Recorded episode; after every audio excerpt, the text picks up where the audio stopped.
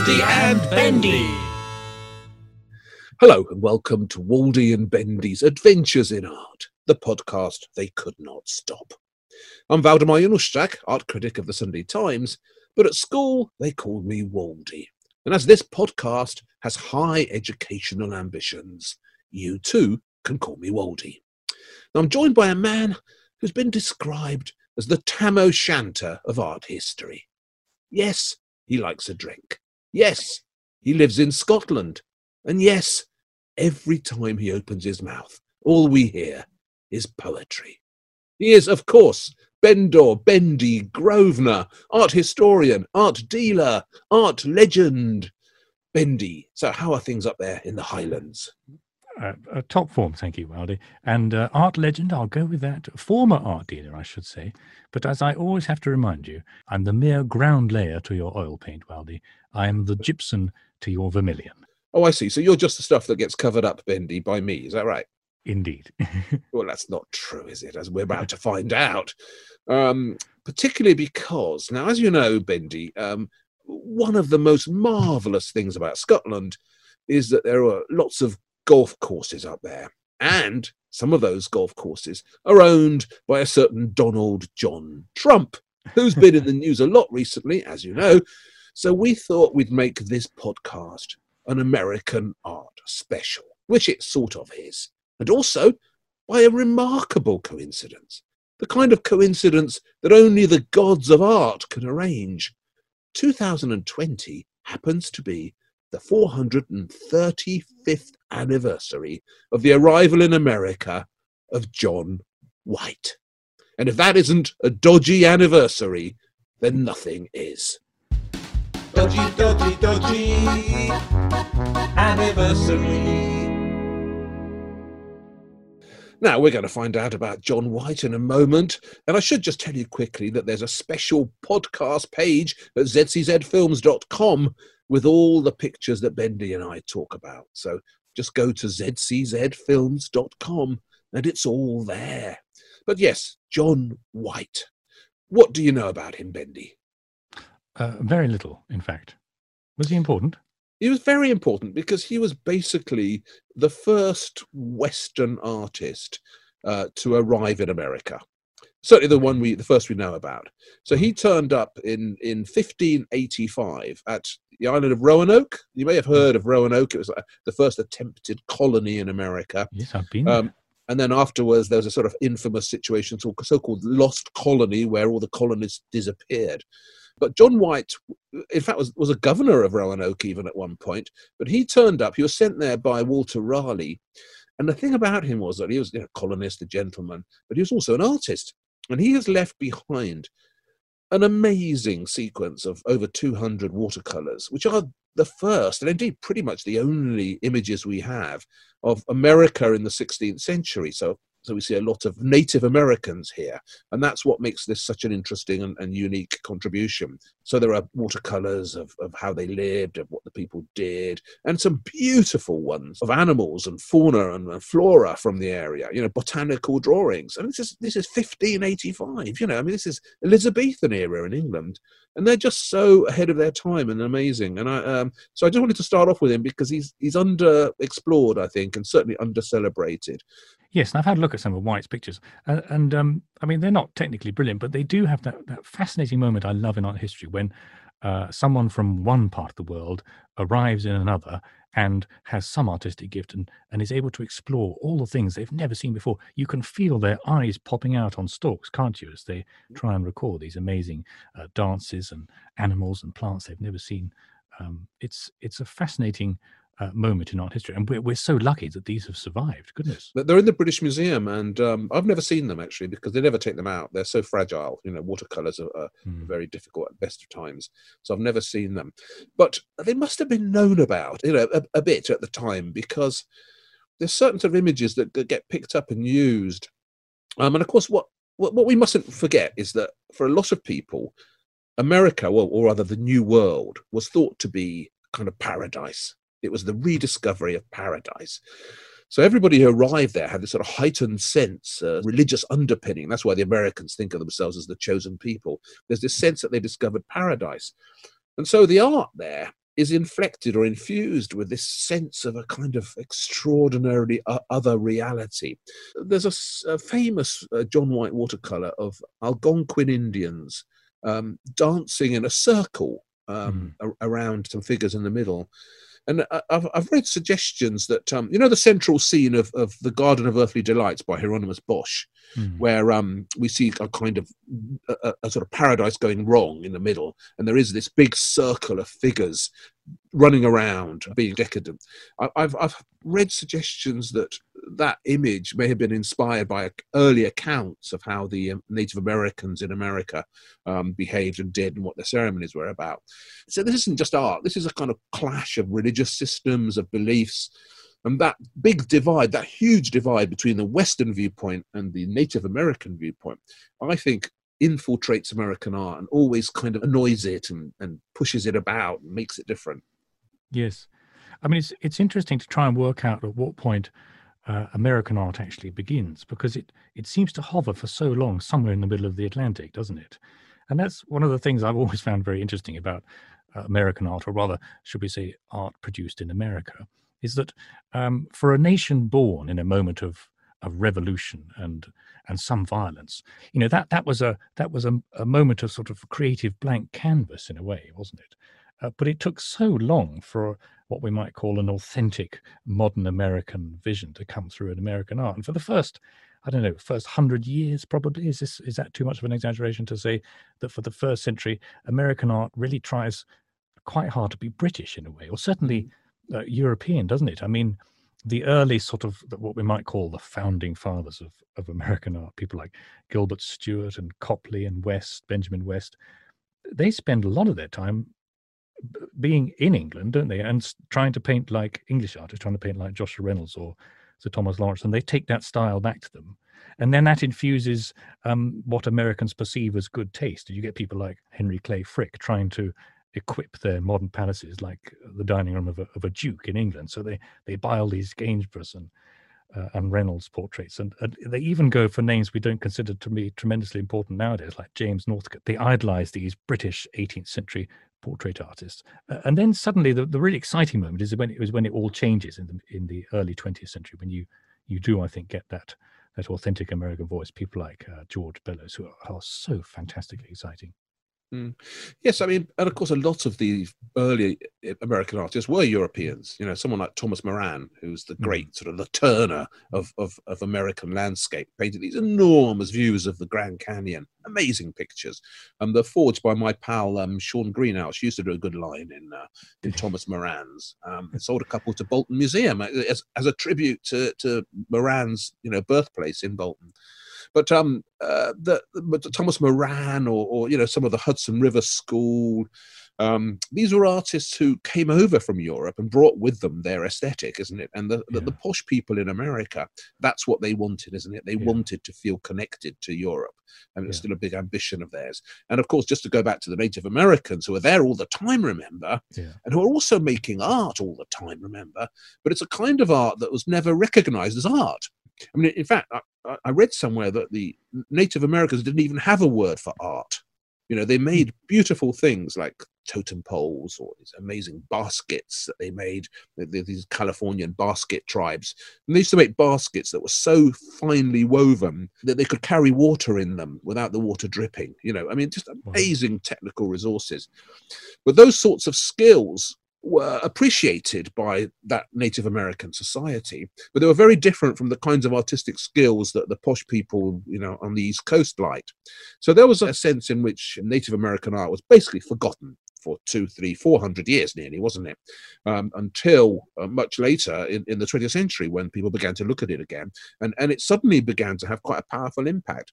So it is it is this interesting dichotomy all the time, this kind of battle between what's there and which is ignored, and this imported European taste. And you know, if I had to sum up American art, I, I, I would say that it, it, it's a sort of search for something American, hmm. which took an awfully long time to happen because yes. all the time at the beginning they were they were led astray. Which is not unusual, isn't it? I mean, if we look at the story of British art, it takes uh, if we say our, our, story of early modern British art starting in about 1500 as year dot, I know that's a terrible simplification, but let's take that as a starting point. It still takes two centuries for an authentically British school of art to emerge, doesn't it?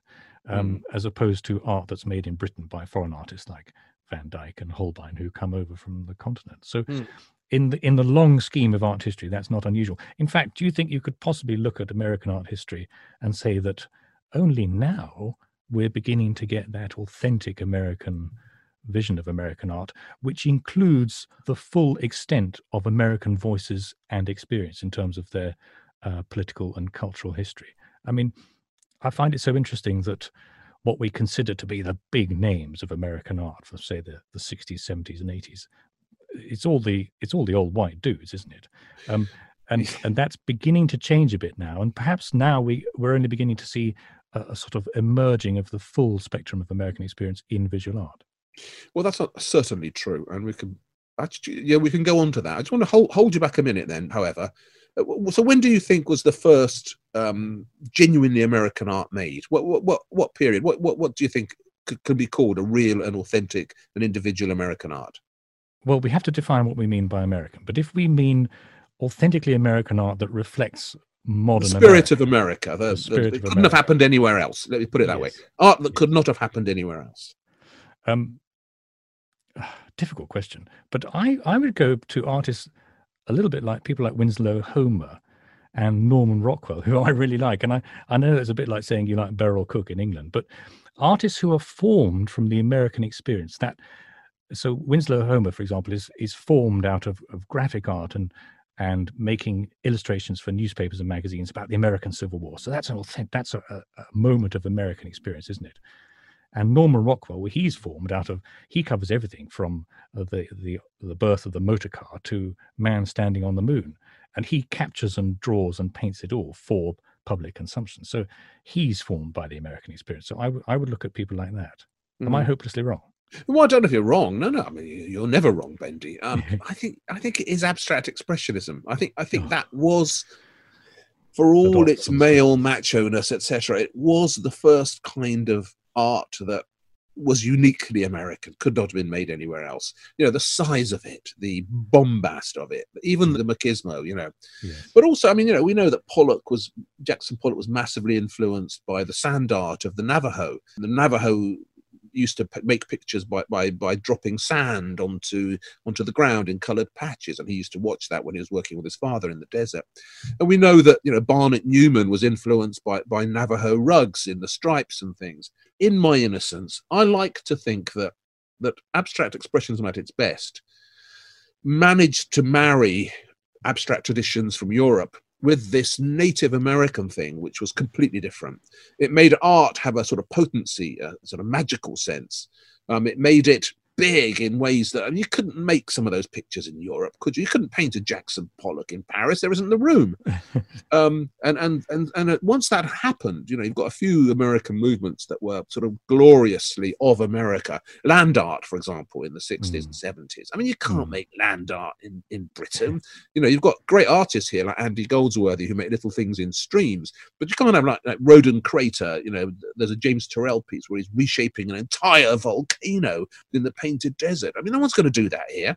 There was that sense of American art finding itself, um, I Mhm. think, with abstract expressions. But but you're absolutely right. The downside of that is that it was macho and, and it needed it, represented a, a pretty sort of specific area of American society and needed to be overthrown. And that's certainly happening now. Yes. And then I agree with you. I do like abstract expressionism. Um, I have to persuade myself to like it because I'm such a reactionary stick in the mud. I mean, there's only so many Rothkos I can look at. Um, and I was watching your your series on the BBC at the moment. Well, we That's should right. mention that. Lovely. Yes, American yeah, it's, it's on iPlayer. Yes, it, Yeah. it's uh, big skies, big dreams, big art. Yeah, It's all yeah. about uh, the history of American art, and it's got Thomas Moran in it and all those people. But I was looking No. at your piece in the uh, the Rothko Chapel, um, and I, I'm talking from a position of great ignorance because I've never been there. But it did strike me that it just looks like the decorators have left early. I'm Oh, not sure I could get the same kind of spiritual zing that you obviously got from it. Perhaps that was the lighting in your TV that? show. Oh, I can't believe you said that. look, look, you have to give yourself to art. It's all about the communion between the artwork and you. And you, you know, you've got to be ready for that. You've got to give yourself to it. If you give yourself to it, it's it's it's it's a glorious experience. Now you just got to trust me on that. Come on. Okay. So Um, well, well, let's let's. I'll trust you on abstract expression. How about this for my for my next gross generalization? Uh, probably designed to wind you up. Um, that is the high point of of the immediate uh, period of modern American art that we're discussing, and then sort of early 1970s, late 1960s, it all starts to go horribly wrong when the money takes over. And you get this terrible commodification of art that allows it, it's purposely designed to be as traded as easily as a stock and a share on Wall Street, isn't it? So all these these endless uh, Warhol series of screen prints um, that are designed to be sold in multiple editions, uh, and pop art and Roy Lichtenstein. Do, you would you agree with me that that's where it starts to to get um, increasingly absurd and banal? Um, um, yes, I, I think that it, I agree with you about the commercialization and the, you know, the art of the deal um, became imposed on on the art world, and the prices went ridiculously high, and we're seeing the results of that even now. But um, there were still good things being done in America. I'm a great fan of minimalism. See, I love Carl Andre, I love Mm. Donald Judd, Sol LeWitt. Minimalism stood in opposition to all that. It stood in opposition to pop art. It was about a sort of a search for kind of underlying simple truths in the American landscape. And again, it was inspired by um, uh, uh, by America in ways that were exciting and specific. So I think there were good things being done. Um, I, I, of course, it all got very corrupt, and um, you you know, as, as an ex art dealer, you know full well what America brought to the mercantile situation um, in art. I mean, it ruined so much, and that's also why it's good at the moment because um, you know, art American American art has opened out. We've got a lot of African American artists doing really exciting things. You know, you know my hero Njideka Akunyili Crosby Mhm. um, and Deborah Roberts. I love all that. And we've got women coming through in huge numbers. And you, know, you think of the importance of someone like Cindy Sherman. Yeah. You know, uh, these are these are massively important figures in art. So I think. Yes, I mean American art at the moment is is really exciting because it's got all this new blood coming in from Yeah. areas that have previously not been represented. No And although- arguments there. And although it's terrible for the people having to live through it, uh, nothing fires the creative imagination of a nation than a bit of political conflict, and we've certainly got that at the moment, haven't we? Oh, I haven't noticed. Where's that then, So perhaps perhaps we might be on the verge of a new golden era of American art. I think it's a very exciting moment. Yes, well, I think with that, yes, yes, I think there's been a sort of golden era recently. Um, anyway, listen, this is a completely hopeless conversation. You and I trying to encapsulate American art in ten minutes on a podcast. What a stupid idea! Was this your idea? Or It was my idea, but we like to think big, and it's an American moment, and we should do something for our one American listener if he's still there Well- or she's still there. Hello. hello, uh, listener in Ohio. Um, you'll be pleased to hear that we are just finishing this ridiculous conversation. Uh, the impossible task of summing up American art in just 10 minutes. Of course, we failed. Uh, how could we not have failed? Um, so I think we need to move on sharpish, bendy, uh, to the next chapter of this podcast, uh, because American art isn't the only big subject in the news this week. There's also been much talk of statues, especially bad ones. And that's why, yes, the Waldy and Bendy Awards are back. And this time we're looking for Britain's worst statue. The Waldy and Bendy Awards. Yes, the gods of art have answered everybody's prayers. The Waldy and Bendy Awards are back. Um, and we're back because this week, as everybody will know, there's been a bit of a controversy, hasn't there, um, about a Maggie Hambling sculpture. It's uh, a statue devoted to Mary Wollstonecraft, the great pioneer of English feminism that's gone up in Newington Green in London. I think it's fair to say, Bendy, that it hasn't been welcomed with open arms. No, there's been a fair amount of criticism, um, and I, I've sort of been tempted to join in, but I haven't seen it, so I have to uh, be cautious. And then we always have to remember, don't we, that in art history, uh, the thing that tends to have been uh, heralded as a terrible um, disaster and, and matter of controversy usually ends up being having the last laugh and being a, a universally adored artwork, doesn't it? So it. perhaps we should give this one a little bit more time. I must have missed all those occasions. I'm not saying it never happened, but not often. Um, look, I haven't seen it either. I- have seen lots of photographs of it, and I've seen it on the news. Um, and I've I, I know Maggie Hambling's work from from from from earlier days. I mean, what people seem to be moaning about is the fact that it has nothing to do with Mary Wollstonecraft. Um, that there's a kind of feminine mass of some kind representing the female spirit, and that's emerging from the grass. And on top is this rather weird nude woman who looks a bit like a superhero. She's got that androidy lack of detail about her, except in her lady garden, which is luxurious and unmissable. And so uh, the, the complaints have been that, that this is absolutely nothing to do with Mary Wollstonecraft, nothing to do with feminism, it's nothing to do with anything really. So I, I get that, you know, it's not me that's complaining, it's it's writers and feminist writers who've been looking at it. Yes.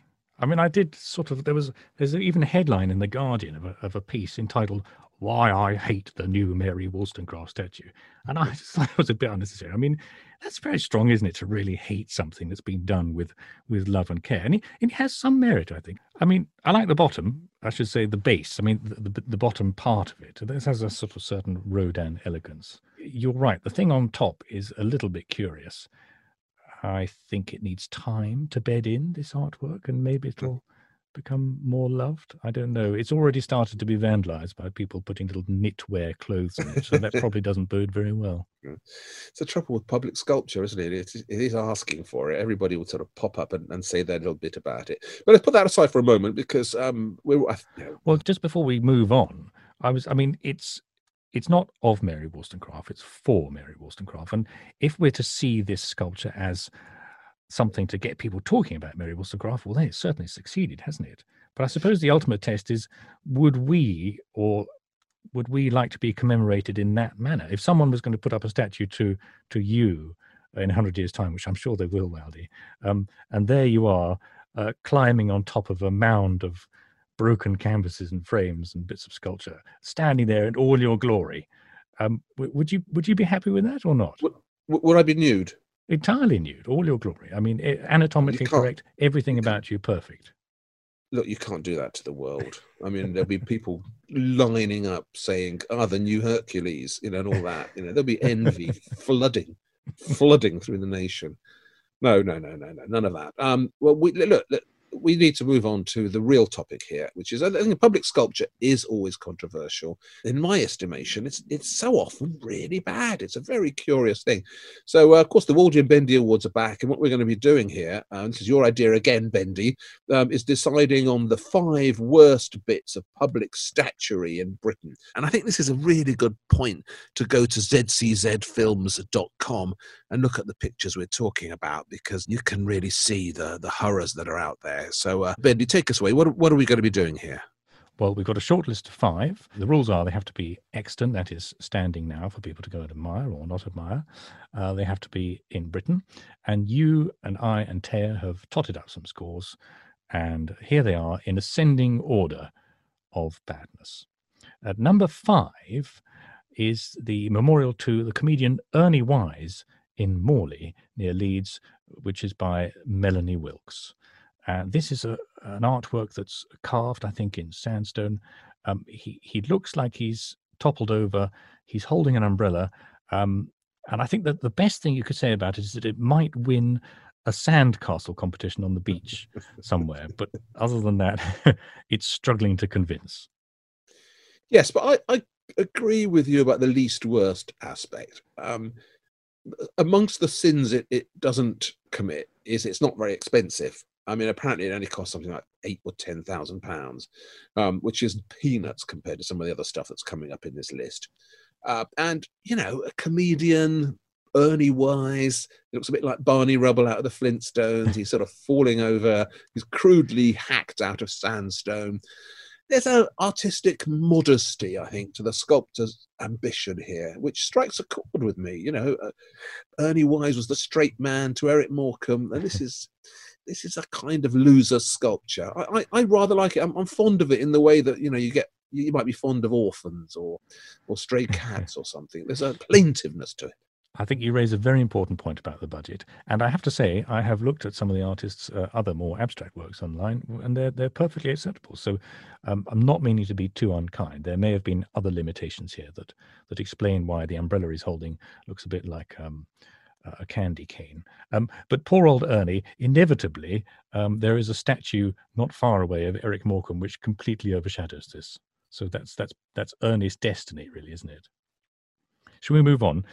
In fourth place, uh, we have um, something called the meeting place, which is in St Pancras Station. Anyone who's arrived at St Pancras by Eurostar cannot have failed to have missed it. It's a huge uh, bronze, uh, two figures embracing, uh, having a kiss, I think, and it's by an artist called Paul Day. This was made in 2007. has this ever struck you as something fitting to welcome you to London? Uh, yeah, I wish I could have struck it with something mm-hmm. big. Um, I, I, think this is ghastly. I would have had it f- much higher up the list. In other words, I think it's much worse than than the fourth worst. It's a piece of magazine illustration, isn't it? This twee idea of I think that's the artist himself and his and his French wife. He was chosen because he he has a French wife and lives in France. Oh. So there is a symbolism of the artist being uh, someone who jo- who joins France to England, just as St Pancras railway station does. Um, but it's it's it's that awful illustrative type of sculpture which I think is probably the worst kind there is. I, I would rather someone made a grotesque mistake in in a search for exaggeration or symbolism or or big expression, rather than make this timid thing, which honestly it, it is a sculptural equivalent of the cover of a Mills and Boon book you know, and, and it lacks any sense of, of genuine invention. And it's whatever it is, nine meters tall, gigantic, great thing. Uh, but the only good thing about it was I remember reading a few years ago that originally the sculptor, um, there's a frieze around the bottom. So you've got this kissing couple, and she's all very French and lifts her leg up, you know, coyly. But around the bottom, there's a frieze representing the history of the railways. And apparently, at one point, um, he had a scene in there of somebody uh, falling under a train on the underground and mm-hmm. being killed. Uh, and London Transport stepped in and asked him to remove it. You see, now that if that had been there, there would have been a, a, a nugget of reality to all this. But uh, no, I, I, think it's ghastly, and I would have had it uh, uh, higher up in the bad list than fourth. It's the wrong place. It's the wrong scale. It's the wrong color. It's the wrong everything. And um, imagine uh, coming from Paris, where you might have just seen Rodin's *The Kiss*, and this is this is the British equivalent. I mean, it says so yeah. much about. Uh, Do you know how much uh, it cost, Bendy? No, I dread to think. It cost a million quid. Oh, you're joking. No, a, a million, million quid. quid. That was the budget for it. A million oh, quid. Travesty. And they don't, they look like lizards. Have you noticed there's something yeah. very peculiar about their face? It's a sort of it's a manifestation of a David Icke conspiracy theory. I, find it very unsettling. Mm. We just started the list, Bendy. We've got tragedies to come. Keep going. well, in third place, we have the statue of uh, Sir Bobby Robson, which is by an artist called Tom Maley. I hope I've pronounced that right. And it's outside uh, Newcastle United Football Ground uh, in Newcastle. And um, we've we've put this in here because there are so many examples of terrible footballing statues in the country, aren't there? Every football ground in the nation seems to have to have one, at least, terrible bronze statues of someone from the glory days of the club in the past. Um, this statue of, of Robson really is woeful. It is. It is. I mean, he's got his hands in his pockets, right? So he sort of looks like he's fiddling with himself, but he can't quite see where his hands are going.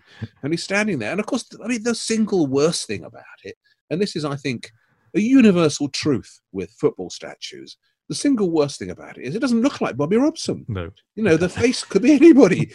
it's like, you know, that it's, it's not as bad as the Ronaldo. I mean, that's the, the perfect bad footballing sculpture. There's a great one of, of Mohamed Salah as well in Egypt. That was bad too. So they're not quite as bad as that. But in a reserved English way, they're of the same territory. You know, they don't look like who they're meant to look like. And what they're expressing is a mystery to me.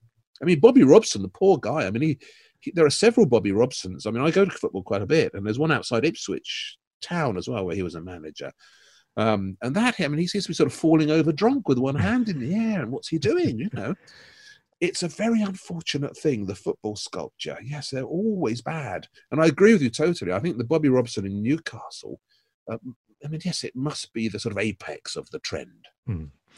And unfortunately, the trend for terrible modern sculptures has left football and infected politics as well.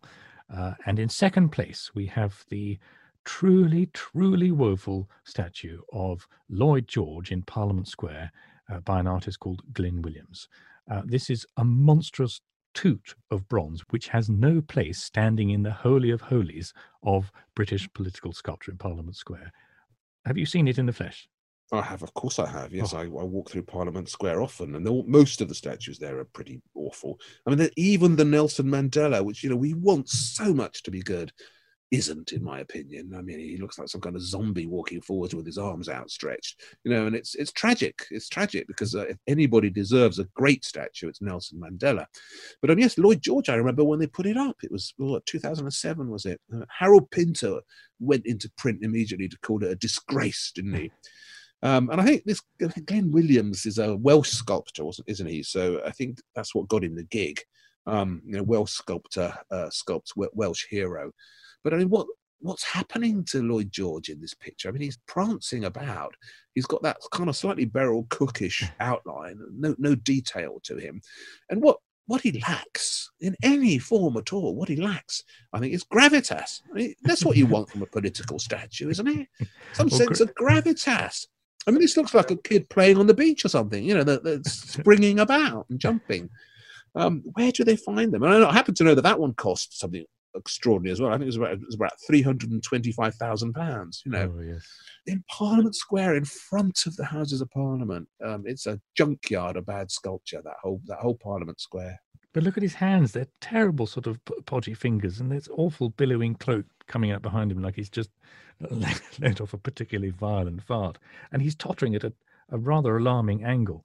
I mean, it looks like something that's been scaled up from the size of a keyring, doesn't it? But it has no um, artistic uh, dexterity in it anywhere, no. as far as I can see. You're right. There is no artistic dexterity. It's a bit like um, it's not. You know, the, we, we've talked about him before on this podcast, but Botero is a Colombian artist who has a statue in every square, and he does podgy people their hands are sort of podgy. They look like balloon people almost, if they've been blown up out of balloons. And that's where the detail disappears in this kind of podgy all-purposeness. And that's it's got that about it. I'm and it just, it now. You just don't know anything about Lloyd George when you look at this, do you? You don't know. You don't. Know, you learn nothing. You learn nothing. It doesn't look like him. It doesn't represent what he did. It's just him bouncing about like a kid on the beach. Terrible hmm. sculpture. Agree with you totally about that. Hopefully, it'll be replaced one day because Lloyd George should have a good statue. Anyway, let's move on. Uh, the winner of the inaugural Waldy and Bendy Award for Terrible UK Public Sculpture is Maggie Hambling for the statue called An Encounter with Oscar Wilde just outside Trafalgar Square. And it's designed so that you can lie on it and have a conversation with Oscar as he's sitting there having his cigarette. Have you have you tried doing that? Mm, I haven't tried having a conversation with him but I've seen it enough times. Um, yes, I'm good. I'm so happy that Maggie Hambling has made it onto this list as well as the other ones that she could have appeared on. I mean, I do think this is the worst possible type of public sculpture. I mean, Oscar Wilde, a wit, a brilliant mind, um, someone who was such a sort of ready presence in English culture, so elegant, so wispy. And here he is looking like some kind of down and out having a bath, you know, with a, an Alf Garnett fag hanging out of his fingers.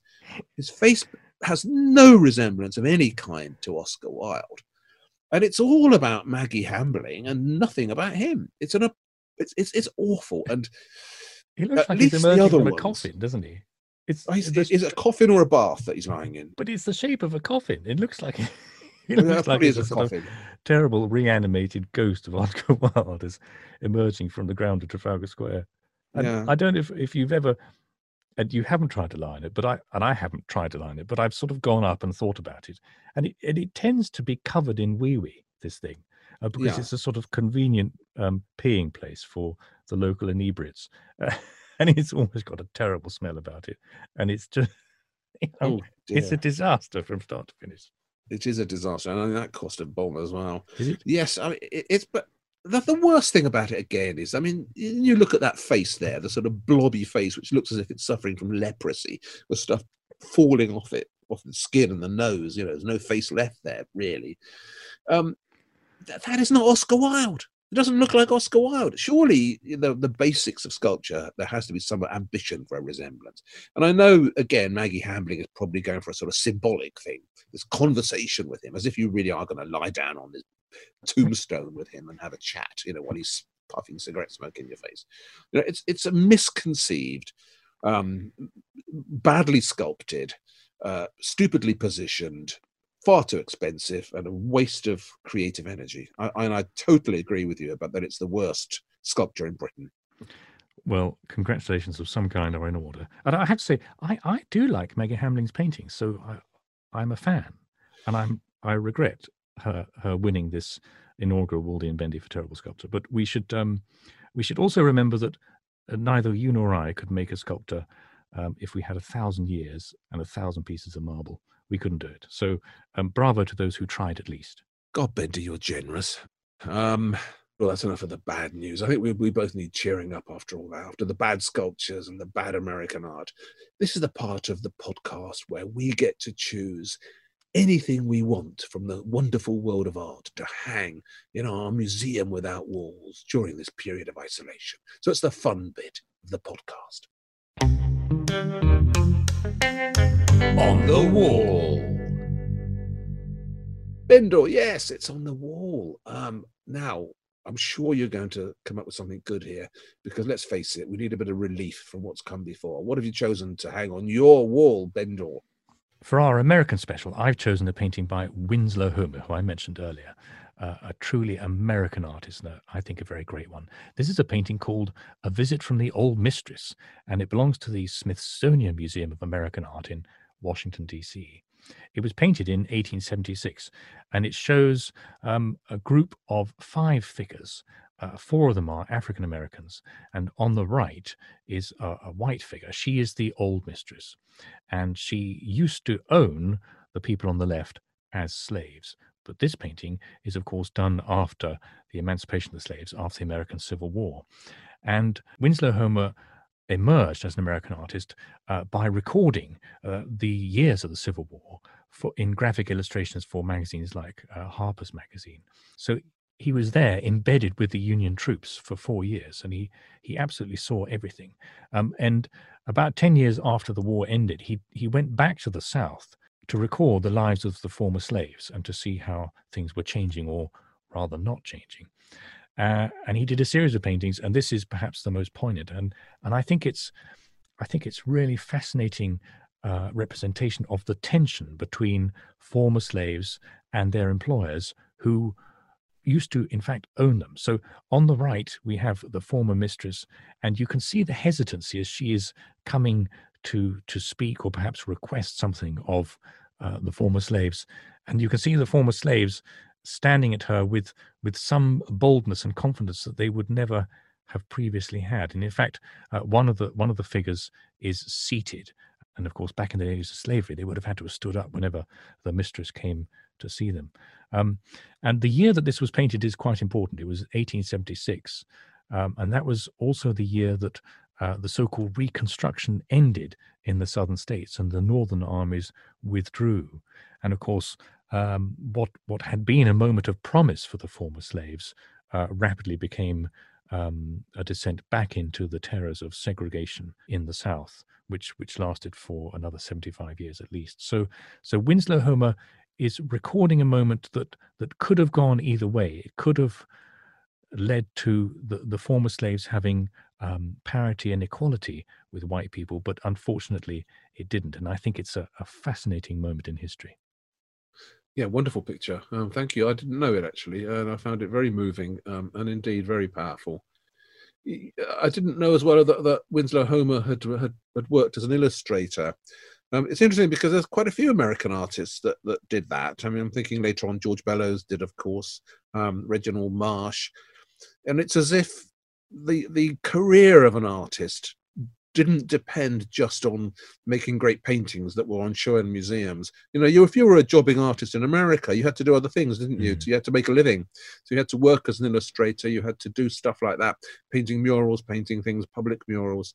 And what it gave your art, I think, is a sort of determination to confront society, to, to look at things properly.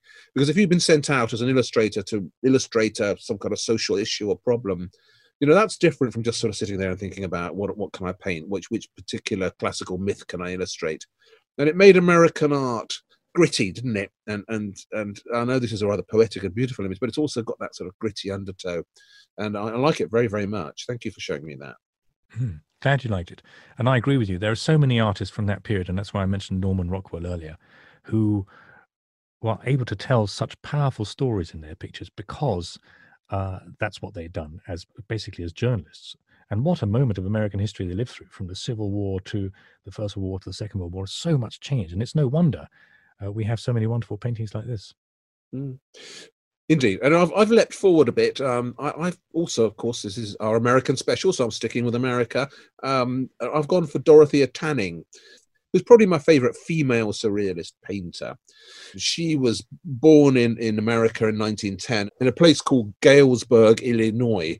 Um, a strict sort of Lutheran upbringing.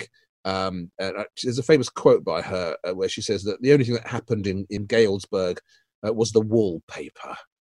um, and this picture here sort of illustrates that. I mean, it's got a, a, a, a couple of schoolgirls in torn dresses, and they're attacking the wall, literally attacking the wall, tearing the wallpaper off.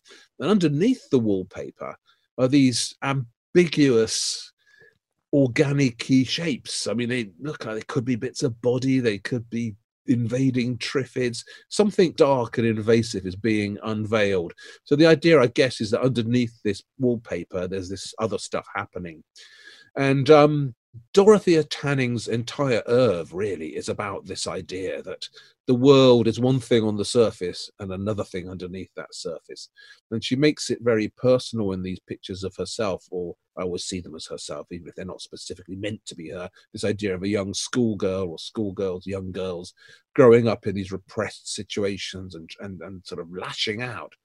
Um, so it's a dark and strange image. And, and to make it all even darker and stranger, lying on the bottom, and you just see the legs of someone who's, I don't know, are they dead? Are they sleeping? Is it another girl? So it's a fraught picture. And it, it's a picture, it's actually called The Children's Games.